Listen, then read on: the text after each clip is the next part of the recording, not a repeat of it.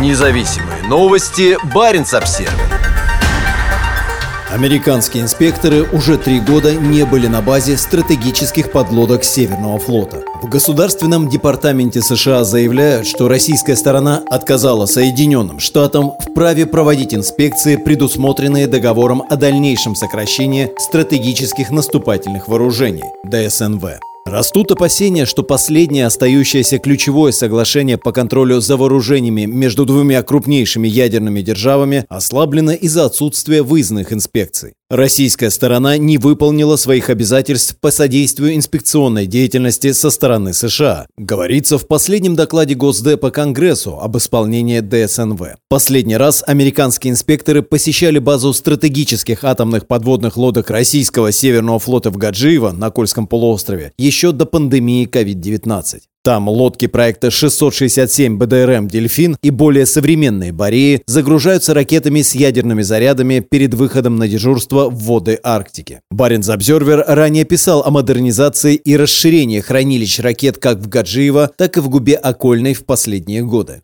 Российско-американский договор о мерах по дальнейшему сокращению и ограничению стратегических наступательных вооружений ДСНВ был подписан президентами Дмитрием Медведевым и Бараком Обамой в 2010 году. В соответствии с ним у каждой из сторон может быть развернуто не более 1550 ядерных боезарядов, а число систем их доставки, ракет и бомбардировщиков ограничено семью сотнями. Новые российские подлодки проекта «Борей», которых у Северного флота три, способны нести по 16 ракет, на каждой из которых, вероятно, установлено по 6 боеголовок. При этом число как боеголовок на ракетах, так и самих ракет на каждой лодке может варьироваться. Полный боекомплект «Борея» во время дежурств в море может состоять из 96 ядерных зарядов. Для контроля соблюдения ДСНВ каждой из сторон разрешено проводить ежегодно до 18 выездных инспекций. Во время пандемии Россия и США приостановили проведение инспекций, договорившись возобновить их, как только пандемия будет взята под контроль. Затем Москва вторглась в Украину, и отношения с Вашингтоном резко ухудшились. Дмитрий Медведев, подписавший договор от имени России, сегодня является заместителем председателя Совета Безопасности и часто предупреждает НАТО и США о ядерной войне. Проигрыш ядерной державы в обычной войне может спровоцировать начало войны ядерной, написал Медведев в своем телеграм-канале в январе. Митрополит Митрофан из Североморска, где расположен штаб Северного флота, в ноябре прошлого года предупредил военных о надвигающемся апокалипсисе.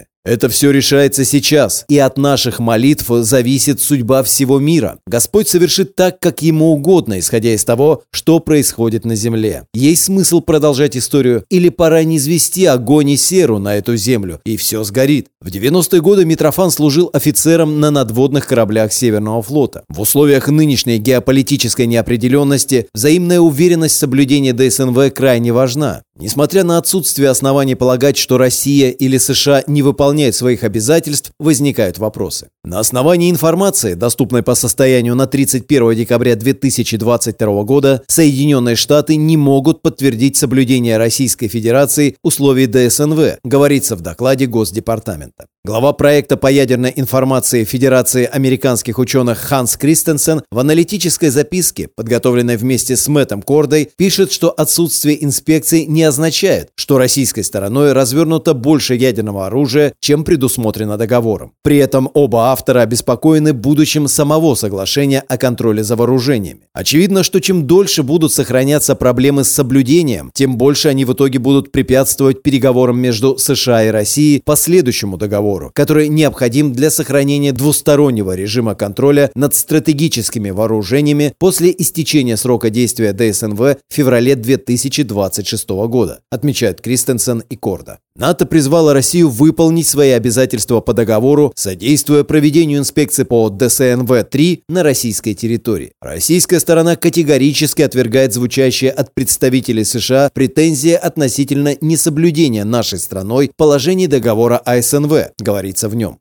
Дальше в заявлении указывается на то, что договор заключался в принципиально иных политических реалиях. Российский МИД обвиняет Соединенные Штаты из-за того, что они не допускают российские самолеты в воздушное пространство страны. Что касается вопроса о приостановке инспекционной деятельности по ДСНВ, то напоминаем, что стандартные инспекционные процедуры были нарушены именно действиями американской стороны. В результате введенных Вашингтоном антироссийских ограничений были по сути заблокированы возможности Российской Федерации для беспрепятственного проведения инспекций на территории США, что создавало для американской стороны очевидные односторонние преимущества, говорится в заявлении министерства. В Госдепартаменте в Вашингтоне опровергают, что российские инспекторы не могут прилетать в США. На деле российские инспекторы могут летать в США коммерческими рейсами или разрешенными инспекционными самолетами. Из санкций США не проистекает препятствий, которые помешали бы России в полной мере осуществлять свои права на проведение предусмотренных договором инспекций. Соединенные Штаты были предельно ясны с Российской Федерацией в этом вопросе, заявляют в Госдепе.